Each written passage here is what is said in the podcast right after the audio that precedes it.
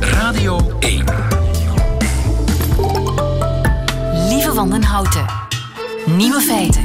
Dag, u luistert naar de podcast van Nieuwe Feiten van maandag 19 maart. En daarin gaan we het absoluut niet hebben over het allereerste Belgische kampioenschap Meeuwen schreeuwen. Gisteren werd dat gehouden in de pannen. Een ideetje dat komt overgevlogen, om zo te zeggen, vanuit Duinkerke, Noord-Frankrijk. En de concurrentie, die was moordend. Overtuigend, toch? In tegenstelling tot andere kandidaten, want dit is meer een kip volgens mij. Of een verkoude kikker, die zat er ook tussen. Olifant misschien. Dit is volgens mij gewoon een kraai. En de jury die gaf niet alleen punten op geluid, maar ook op inlevingsvermogen, waardoor kandidaten nogal uh, uitgebreid over het podium heen waggelden en hun armen heen en weer sloegen. Er kan er maar eentje de winnaar zijn en bij de vrouwen werd dat Anne Waterloo uit Oostende.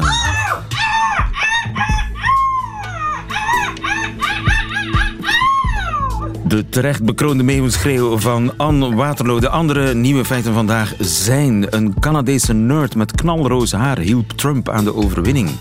President Macron is net terug uit India. De hoge hak stapt langzaam maar zeker naar de uitgang. En een nieuw Leuvens apparaatje test uw slaapapneu. Het middagjournaal krijgt u van Bavo Klaas. Geniet ervan. Radio 1. Nieuwe feiten.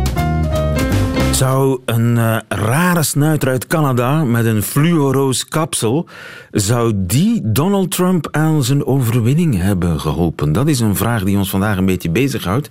Christophe Jacobs, goedemiddag. Goedemiddag, hallo. Uh, van de Radboud Universiteit in Nijmegen. Christopher Willy staat overal met zijn foto in de krant. Opvallend fluoroos kapsel.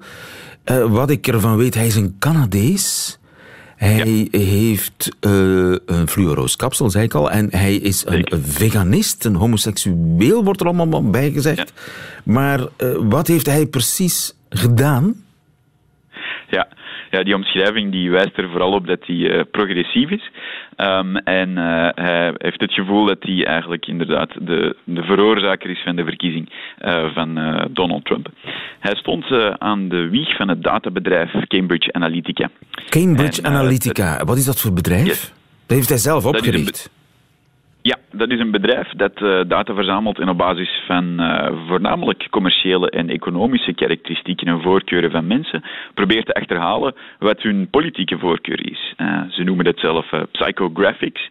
En dat zou dan zo'n politieke campagne de mogelijkheid moeten bieden om heel gericht te kunnen targeten um, en alle potentiële Trump-kiezers eruit te vissen en, en zelf dan echt te gaan targeten. En dat is eigenlijk bijna stiekem je politieke voorkeur proberen te achterhalen. Door allerlei ja. andere vragen te stellen. Ja, absoluut. Uh, en, en wat er nu specifiek uh, in, in, deze kwestie heel erg een rol speelt, is dat hij zelf um, de bedenker zegt geweest te zijn van een methode die ervoor zorgde dat de Trump-campagne uh, zo'n 50 miljoen Facebook-profielen te pakken zou hebben gekregen. En dat zijn allemaal mensen die op Facebook zitten en die dachten een gewone enquête in te vullen en die daar misschien allemaal toestemmingsknoppen hebben aangeklikt. Ja, sterker nog, um, het, het ging dus blijkbaar om een enquête waarbij mensen die die enquête invulden, en dat waren maar een paar honderdduizend, uh, de toestemming gaven om hun profiel te gebruiken en alle informatie daarvan in te lezen, maar ook die van hun vrienden, hun Facebook-vrienden. En dus uh, zo zijn de gegevens van een heleboel mensen in de handen gekomen van uh, de Trump-campagne. En die mensen die deden dat zonder dat ze daar goedkeuring voor En zo had de Trump-campagne een, een, een heel mooi beeld van potentiële Trump-stemmers, die ze dan heel gericht konden gaan bestoken met heel gerichte informatie dat is alvast de claim. Of dat dat zo is, dat is een ander natuurlijk. Maar ze hadden wel degelijk dus 50 miljoen Facebook, uh, Facebook profielen. Ja, u twijfelt eraan of dat zou gelukt zijn? Of dat gewerkt ja, ja, heeft? Daar twijfelt u aan? Ja, dus dat is heel interessant, omdat uh, de kop in de standaard is dus uh, wat als Christopher Wiley een andere baan had gekozen. Uh, een beetje de implicatie dat dan Donald Trump niet zou verkozen zijn. Um, dat is erg onwaarschijnlijk eigenlijk. Um, want vooraleer zo'n heel gedetailleerde um, nou ja, uh, informatie ook echt een effect kan hebben, moeten er een heleboel stappen doorlopen worden. Um, allereerst veel data hebben is niet automatisch hetzelfde als goede en accurate data hebben. Dan moeten die data ook nog gebruikt worden door de Republikeinse partij. Ze moeten gezien worden door een heleboel van die potentiële Trump-stemmers. En dan moeten ze ook nog een impact hebben op het stemgedrag. Dus met andere woorden, de stemvoorkeur veranderen van Clinton naar Trump dan wel mensen die normaal zouden thuisblijven ook echt overtuigen om te gaan stemmen. Nou, dat zijn best wel veel stappen. En het, zou gelukt kunnen zijn. Het zou ook niet gelukt dus- kunnen zijn. We weten het eigenlijk niet. Exact. Nou, we weten eigenlijk wel een aantal dingen. Dus die twee laatste stappen, of het gezien is door gebruikers en of het echt ook een offline impact heeft gehad, daar weten we weinig van. Wat we wel weten is dat die data eigenlijk niet zo heel accuraat was. En dus dat is heel interessant. Um, de Republikeinse partij gaf zelf aan van, nou ja, de data die we hebben gekregen van Cambridge Analytica, die doet het net iets minder goed dan de data die we al hebben. En effectief, bij een fieldtest in Oklahoma bleek ook dat een heleboel van die zogezegde potentiële Trump-kiezers, um, dat die eigenlijk helemaal uh, niet een potentiële Trump-kiezer waren, maar dat die uh, andere kandidaten Ja, ja dus die, die informatie was toch niet zo uh, accuraat. Exactly. Nu, wat hij gedaan heeft, namelijk mensen misleiden, daar komt het toch uiteindelijk op neer. Ja. Hè? Als je ja, on, ongewild en onbedoeld meegesleurd ja. wordt in dat systeem. Is dat allemaal wel legaal? Ja, dus dat, zijn, dat is een andere vraag en dat is een hele belangrijke vraag. Dus los van die vraag of het een effect heeft gehad, is het wel heel erg duidelijk dat er hier wel een breuk van vertrouwen was. En hoewel dat wellicht juridisch allemaal nog wel door de beugel kon, is het toch echt wel op het randje. Um, en uh, ik denk ook wel dat Facebook dat aanvoelde, want ze hebben hier ook geen rugbaarheid aangegeven. Ze wisten het blijkbaar al in 2015. Dus hier kun je absoluut wel vragen bij stellen. Van, moet dit wel kunnen? En moet er niet meer transparantie gegeven worden door Facebook? Ja, ja. En is er iets wat ik als uh, Facebook-gebruiker daar tegen kan beginnen al? Ja, wat je dus heel vaak ziet is um, dat vooral jongeren nu hun uh, Facebook-profielen aan het leeghalen zijn. He, dus bijvoorbeeld in het begin van Facebook, toen was, er, ja, toen was het de gewoonte om bijvoorbeeld je, je relatiestatus heel erg uh, zichtbaar op je Facebook-profiel te zetten. Iedereen was wel in een relatie met iemand anders of was uh, single of whatever. En nu zie je dat het, uh, zeker bij jongeren, staat dat er gewoon bijna niet meer. een heleboel jongeren halen ook al hun foto's van Facebook.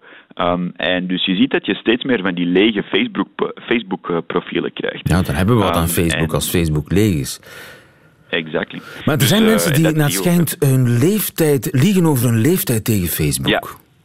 Ja, dat klopt inderdaad. Uh, ik, ik ben op Facebook 17.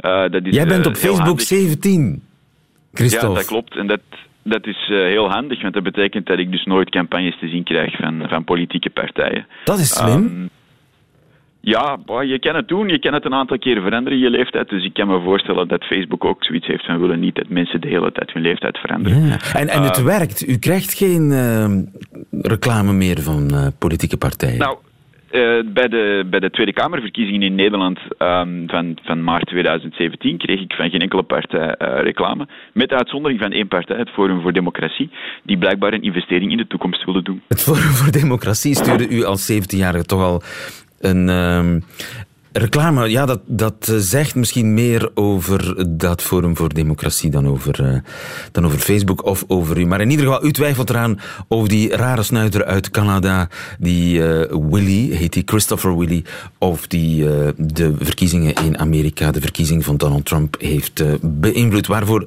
dank voor uw toelichting vanuit Nijmegen, Nederland. Christophe Jacobs, goedemiddag. Fijne dag nog. Nieuwe feiten. De France. Met Alex Visorek. Ook op deze zeer koude maandagmiddag zeg ik coucou Alex in Frankrijk. Ja, het is ook koud hier in Parijs. Goeiedag, lieven. Of eerder vandaag, namaste, lief. Namaste. Oelala, gaan we Indisch doen, Alex? Ja, inderdaad, want daar wil ik jou vandaag mee naartoe nemen. Naar India, samen met Emmanuel en Brigitte Macron. Oelala. Ze waren er vorige week een reis met serieus wat werk op de boeg. Uh, Frankrijk heeft contracten voor een waarde van 13 miljard euro met India getekend. 13 miljard? 13, ja, ja, ja, ja, zo verschoot ook zelfs Mark Koeken. Maar uh, het was uh, niet alles. De reis kunnen we ook verder samenvatten met twee woorden: communicatiestrategie en polemiek. Qua communicatie krijgt monsieur le président lessen van niemand. In het tegendeel, bij elk internationaal bezoek gaat Macron naar een universiteit om studenten te ontmoeten. In India was hij als een superstar ontvangen. Several students have asked for selfies with you. I don't know how you feel about that. So it's up to you. Enjoy. Oeh la la, enjoy. Enjoy. Het is ook uh, deel van de strategie tonen hoe je bewonderd wordt in het buitenland. Dat geeft positieve indruk in Frankrijk. Natuurlijk wilde hij naar studenten spreken met zijn beste Engels. I think uh, I understand that everybody speaks and understands English, so let's do it in English and I can take French questions if you have. If some of you want to to speak in um, in French. Ja, ja.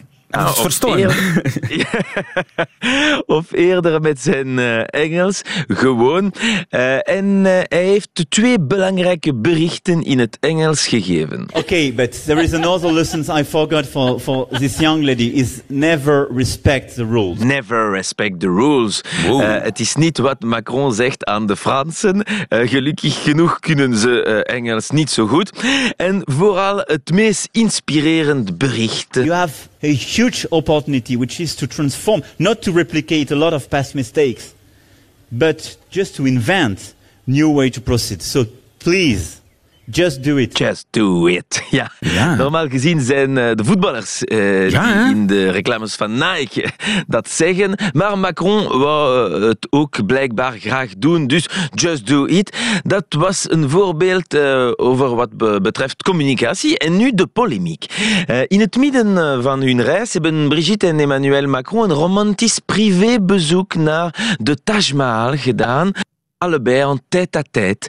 Uh, enfin bijna, want de camera's van TF1, France 2, journalisten van AFP en van Paris Match, plus fotografen waren mee. Luister dus naar de vraag van een Franse journalist tijdens de volgende pers persconferentie. Monsieur le Président, est-ce que vous pourriez me donner euh, votre définition du mot privé, puisqu'hier, il y avait beaucoup de caméras, beaucoup de photographes pendant votre visite privée du Taj Mahal Wat is zijn definitie van het woord privé? Als er zoveel camera's en fotografen waren? Uh, dat is een goede vraag, vindt iedereen, maar Emmanuel Macron vond het niet en werd helemaal boos. Mais si la frustration de ceux qui n'étaient pas là leur conduit, les conduit à poser des questions de ce type, c'est en effet euh, à se poser la question jusqu'au bout de savoir si ça ne devrait pas être totalement fermé aux médias. Et je tiens vraiment à vous remercier pour euh, la grande qualité dont vous venez de faire preuve. Ouf. Ja. Ah ja, ja, ja, ja, ja. Koud, koud, koud. Kort gezegd, eh, volgens hem is eh, ze gewoon gefrustreerd omdat ze er zelfs niet was. Uh, en als journalist zulke slechte vragen stellen, dan zou het beter inderdaad verboden zijn voor de media om te kunnen komen. Ja, dat is wel uh, heel sterk. Ja, voor Macron blijkt het er twee soorten journalisten zijn. De goede journalisten, bijvoorbeeld die van Paris Match, de Franse dag allemaal. Ze hebben een reportage van acht pagina's over Macron in India geschreven. En daarin kunnen we lezen... Même les chèvres de la capitale s'inclinent sur son passage. Zelfs de geiten van het hoofdstad buigen voor hem. En dan de slechte journalisten die uh, vervelende vragen stellen en mogen niet meer komen. Voilà. Ja, dat is toch een, een petit Napoleon, hè, die de, de vrijheid van de pers aanvalt. Want dat is het toch, hè? Napoleon petit petit, hè, lieve. Uh, maar ja, een vraag die zeker niet 13 uh, miljard waard is, maar wel de Franse media bezig hielden deze week. In uh, India was uh, president Macron deze week. Dankjewel voor deze stand van zaken vanuit Parijs, Alexe Visorek. Goedemiddag. Bedankt. Nieuwe feiten. Van den Houten.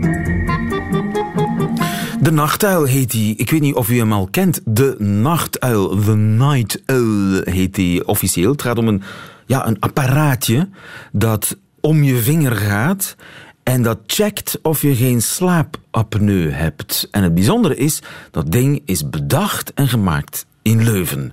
Onder meer door Bart. Dag Bart. Goedemiddag. Bart van P.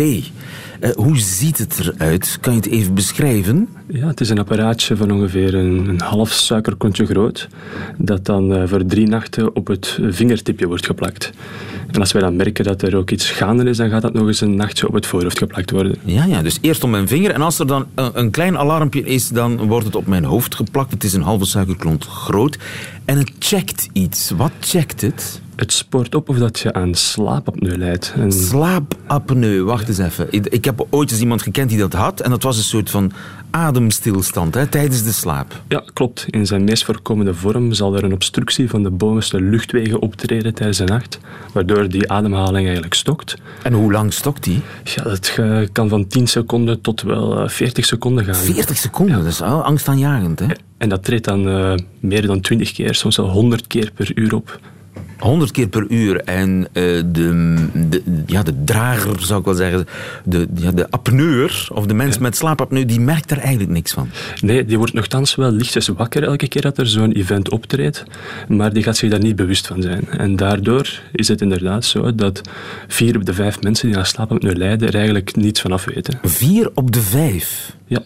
Zijn mensen die het hebben, maar het niet weten. Ja, dat zijn enkele honderdduizenden mensen in België alleen al. Want 5% van de volwassen bevolking lijdt aan een vorm van slaapapneu. Maar zijn daar dan geen symptomen van die je overdag ook voelt? Zeker, maar die zijn niet zo enkel toe te wijzen aan slaapapneu. Die zijn niet zo specifiek aan wat zijn ze dan bijvoorbeeld? Dus slaapapneuleiders die zullen vaak zeggen dat ze 's ochtends opstaan en zich even moe voelen als wanneer ze gingen slapen. Ze zullen gemakkelijk geïrriteerd zijn, heel weinig energie hebben, concentratie- en geheugenproblemen. Ja. En natuurlijk nog een hele rest van bijkomende aandoeningen die eigenlijk verergerd worden of Ja. veroorzaakt worden door Maar de dat kan zoveel zijn. Dat kan eh, depressie zijn, Klopt. dat kan burn-out zijn, dat kan... Of, of gewoon oud worden zijn. Ja, weet. zeker. En slaapapneu neemt dan ook nog toe met leeftijd. Nu, om dat te checken of je slaapapneu hebt, dan moet je vandaag eigenlijk in principe naar een slaaplabo. Hè? En dat is omslachtig. Klopt, dat is wel een hele procedure. Je moet inderdaad een eh, nachtje in het hospitaal blijven, waar ze dan zo'n 25 of 30 eh, plakkertjes en sensoren op jou plakken. Alles, kunnen meten wat ze, eh, alles zullen meten wat ze kunnen meten. Ja. En dan die signalen gaan analyseren om te kijken of je aan slaapapneu leidt. Veel gedoe. En nu hebben jullie eh, iets bedacht dat dat gedoe eh, overbodig zou moeten maken, dat halve suikerklontje. Eh, en jullie zijn eigenlijk, als ik het goed begrepen heb, een aantal studenten die de handen in elkaar hebben geslagen. Ja, we zijn twee studenten uit Leuven en een student uit Portugal die naar hier is gekomen. En direct bij het afstuderen zijn we hier eigenlijk aan begonnen, 2,5 jaar geleden. Maar wat hebben jullie dan gestudeerd? Mijn twee medeoprichters zijn ingenieur, burgerlijk ingenieur, die gespecialiseerd zijn in, ik zal het met een buzzword zeggen, de machine learning. Ik zelf handelsingenieur, dus eh, Dus jij bent het zakelijke brein. ja, dat wordt van mij verwacht, ja. Ja, ja. En eh, is dit een uit de hand gelopen thesis? Het was inderdaad begonnen als een thesis eh, van mijn collega Frederik, eh, die dan een eerste klinische studie in het ziekenhuis in Leuven had eh, opgezet. En eh, toen hij die studie goede resultaten had, belde hij mij op en zei van, tja, deze moeten we toch proberen. En dan hebben we onze carrière over een andere boeg gegooid en eh, hier eh, te volle ingestapt. Samen een bedrijfje opgericht. Want ja, dat is natuurlijk de cruciale vraag. Is dat toestel even betrouwbaar als die omslachtige test in het slaaplabo? Hè? Want als dat niet het geval is, ja, dan kunnen we dat als een soort gadget weggooien. Hè? Ja, het is zeker geen gadget. Hè. Het is echt een medisch toestel dat ook alle medical device certifications en zo moet Jullie hebben de, de, de validaties, de certificaten, dat is er allemaal? Die hebben we allemaal, inderdaad. We hebben nog juist een fijne klinische studie in het ziekenhuis als Limburg afgerond, waar we dat toestel ehm, eigenlijk bijkomend op die patiënten hebben geplakt die al voor zo'n slaapstudie in het ziekenhuis eh, langskomen. En dan eigenlijk bekeken of er is accuraat niet zijn. zoveel verschil tussen de resultaten uit het labo en de resultaten van uw suiker. Klopt, er is niet zoveel verschil. Nee, inderdaad. Maar ik denk belangrijk, een belangrijke nuance is dat ons doel niet zozeer is om die slaapstudie in het ziekenhuis te gaan vervangen, maar om veel meer testen te gaan doen. Want we doen gewoon veel te weinig testen vandaag, omdat die onderdiagnose nog zo groot is. En het is daar dat wij aan moeten werken. Eerder dan de testen die vandaag in het ziekenhuis gebeuren, proberen te vervangen. En die night out, het gaat dus allemaal echt gebeuren. Dus dat is van idee naar, naar ja, ding gekomen. Eh, dat, jullie hebben echt een bedrijf, jullie, jullie gaan dat produceren. Wanneer komt het op de markt? Komt eind april op de markt. Ja. Zo snel al. Ja, zo snel. We zijn nu 2,5 jaar bezig. We hebben dan uh, twee weken geleden een nieuwe kapitaalronde gedaan, waar we een, uh, toch wel een erkende ondernemer mee achter ons idee hebben kunnen scharen. En nu is het tijd voor het team verder uh, uit te bouwen en het op de markt te brengen. En jullie blijven in Leuven? Jullie gaan niet outsourcen naar een of andere lage loonland? Nee, dus de, de design, productie, alles ligt hier eigenlijk in Leuven. Ook onze klinische partners. Het is echt een, een Leuvens onderrondje. Klinische partners dan uh, wel in andere centra, buiten Leuven ook. Maar jullie kijken wel naar de hele wereld? Ja, België is maar een heel klein marktje, ook een heel complexe markt. En ironisch genoeg eigenlijk voor ons ook niet de eerste markt waarin wij ons toestellen op de markt gaan brengen. Dus. Kijken uh, wereldwijd. Bart van P, mag ik u veel succes wensen. Dank je wel. Eind april komt de Night Owl. Dank je wel, Bart. Nieuwe feiten. Er zijn van die veranderingen die ongemerkt gebeuren. Gangen bijvoorbeeld, die klinken anders dan vroeger. Het is misschien de stilste revolutie ooit. Want langzaam maar zeker is de hoge hak onderweg naar de uitgang. Je hoort er steeds minder. Katrien Zwartenbroeks, goedemiddag. Goedemiddag. Katrien, jij bent modejournaliste bij De Morgen. Draag jij ze soms nog? Uh, ik draag ze soms nog, maar ik, uh, ik merk dat ik ze vooral draag omdat het uh, mijn persoonlijke keuze is en niet omdat het van mij verwacht wordt. Ik denk dat dat de grote revolutie is waar je van spreekt. Ja, ja. De, ze staan nog in je kast en alleen af en toe sporadisch komen ze nog uit als je er echt zin in hebt. Want ja. ik uh, verneem dat de verkoop van hoge hakken daalt. Ja, ja we gaan uh, allemaal meer uh, grijpen naar de sneaker, naar de meer comfortabele schoen ook. We zijn ook veel meer onderweg. We combineren veel meer werk en daarna meteen weggaan en zo. En ik denk, het wordt van vrouwen ook veel minder verwacht nu dat ze op het werk verschijnen met hoge hakken of dat ze op een etentje een ja, torenhoge heels aan hebben en zo. Dus ja, we, we, we maken allemaal de overstap naar meer, naar meer comfort. Dus die gangen klinken inderdaad schoenen. wel anders. De gangen ja. klinken anders en dat heeft te maken eigenlijk met ja, onze sportievere levensstijl. Ook voor vrouwen, die laten zich niet meer vervoeren. Uh, als kwetsbare kastplantjes. Nee, die joggen naar het werk, die stappen naar het werk, die hebben stappentellers om, hè, om hun polsen. Ja, de Fitbit, hè? Ja, ja, ja, ja. Je, ziet, je ziet ze bijna bij iedereen vandaag. Ja, en het, het gebeurt eigenlijk in het volledige modebeeld, hoor. Dus het, is, het zijn natuurlijk niet alleen de schoenen, maar ook de kleding, uh, strakke mantelpakjes. Die worden nu ook uh, wat meer vervangen door misschien een toffe pantalon en, en, en een mooie trui of zo. Uh, en, en die casual wear, dat komt natuurlijk ook over van Amerika. Silicon Valley, de jonge, hippe sector. En, en we willen dat een beetje nabootsen. Um, ja, en wij dragen daar natuurlijk ook de positieve gevolgen van, zoals... Ja, ja, ja. In, in Killison, Silicon Valley, daar mag casual ook op de meer formele feestjes en de rest van de wereld neemt dat over. Ja, ja je, ziet het, je ziet het in alle aspecten van de maatschappij. Hè. Vroeger kon je bijvoorbeeld een, een discotheek niet binnen als vrouw als je geen uh, hoge hakken aan had. Of werd het toch wel van je verwacht als je naar een chic restaurant ging dat je, dat je daar pumps voor uit de kast haalde. Um, maar dat is vandaag dus echt allemaal niet meer het geval. Het is uh, echt in al onze um, aspecten binnen de maatschappij is de comfortabele schoen en de comfortabele kleding um, ja, heel fel aan een opmars bezig. En uh, dus alle, met z'n allen in Birkenstock naar het feest? Ja, voilà, maar exact. Dus die, die sandalen, gelijk de Birkenstocks en de Teva's en zo, die, die, die profiteren daar natuurlijk ook van. En het grappige is dat, dat merken die normaal echt bekend staan om hun grote, allez, om hun hoge hakken, zoals een Louboutin of zo bijvoorbeeld, die maken dus nu ook sneakers en platte schoenen. En, enfin, dat hebben ze altijd al wel gedaan, maar dat wordt nu ook echt wel heel goed verkocht. En de sneaker is een beetje het statussymbool geworden, ja, waar dat, dat vroeger zo de, de rode zool van de Louboutin het statussymbool was. Dus ook de modemakers die maken nu ook ja, hypermodieuze platte schoentjes, waarmee je inderdaad ja. in de discotheek de blitz kunt maken of op een of ander chic feest kunt verschijnen. Ja, exact. En is dat een bevrijding? Is dat de hashtag MeToo van mijn voeten? ik denk niet dat het zo ver gaat als MeToo, maar dat is zeker wel een bevrijding. Ik denk ook wel dat, dat, dat, dat het, onafhankelijkheid opeisen van de vrouw en, en het zich niet in een keurslijf niet meer laten dwingen van de vrouw, daar zeker ook wel een rol in heeft gespeeld. En het is ook zoals dat ik zei, ik draag nu hakken omdat het mijn persoonlijke keuze is. Als ik zin heb om mijn hakken aan te doen, dan zal ik die dragen, maar ik ga ze niet meer aandoen omdat een of andere functie of een of andere Ja. man het van mij verwacht dat ik een, een, een paar hakken aandoe. Dus ja, dat is, dat, dat is zeker bevrijdend. Plus, allee, ik, eh, ik denk niet dat u het al ooit geprobeerd heeft, maar een eh, volledige dag eh, Nou. eerst naar het werk, dan naar de winkel, Ah, dan nee, nee, nee, dat hebben we nog nooit een, geprobeerd. Dat, dat heb ik nog dat nooit is- geprobeerd. Dat is, dat is behoorlijk pijnlijk ook wel. eh. Ja. Dus, dus, dus, Dus ja, de hoge wie mooi wil zijn moet die- pijn lijden, dat is eh Ja, passé, Juist, ik, ja. de, de vrouw wil geen pijn meer lijden om te behagen. Exact, ja. En zo komt de hoge hak misschien op de vuilnisbelt van de geschiedenis terecht, samen met het bloemenmeisje van de Laat, koers. laat, ons, laat ons dat nu ook weer niet hopen. Eh, de hoge hak eh, heeft zeker zijn waarde. En eh, ik denk als je dat als, als vrouw draagt, omdat je dat zelf heel mooi vindt, en, ja, dan, dan is daar zeker geen probleem mee. Maar het is al wel fijn dat je nu naar je job kan gaan als financieel directeur van een bedrijf en dat je niet meteen...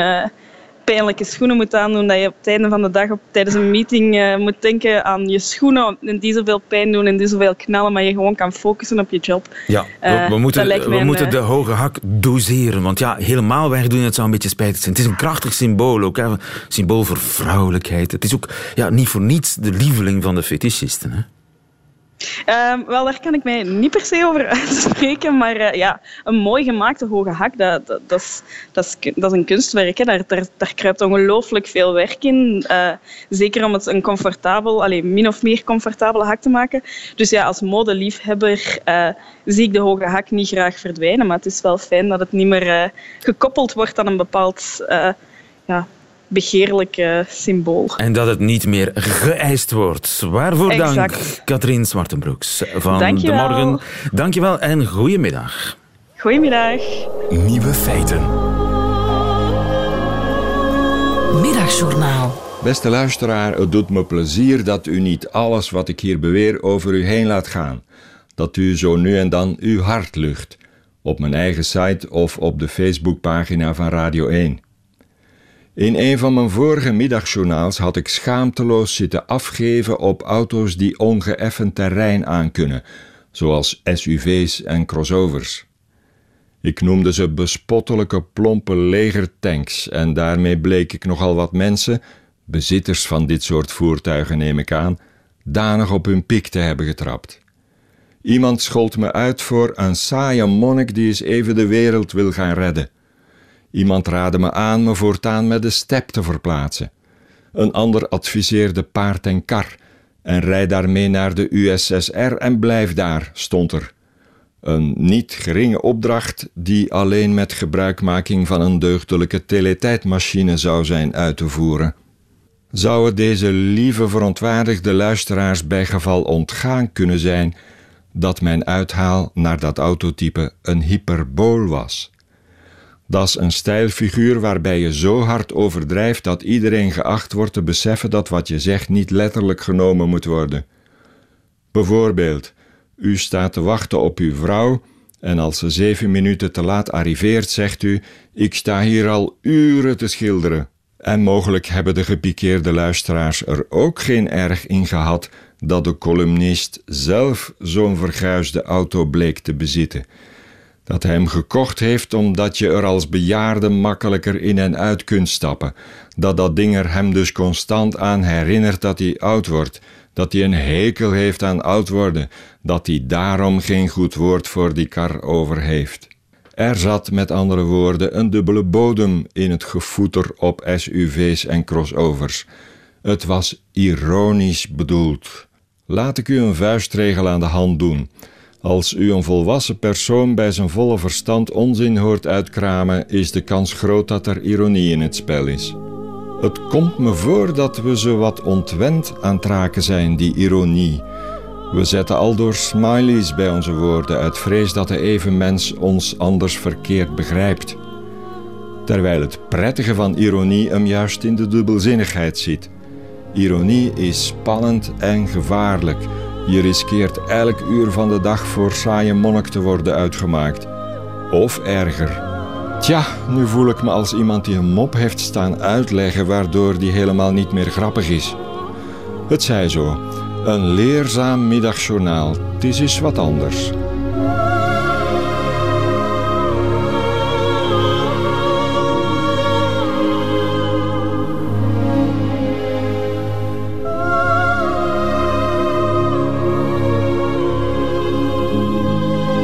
Middagjournaal van Bavo Klaas. Meteen het einde van deze podcast van Nieuwe Feiten. U vindt er nog veel meer van Nieuwe Feiten en van Radio 1 op radio1.be en op de gebruikelijke podcastkanalen. We horen elkaar ooit nog wel eens terug, hoop ik. Tot dan.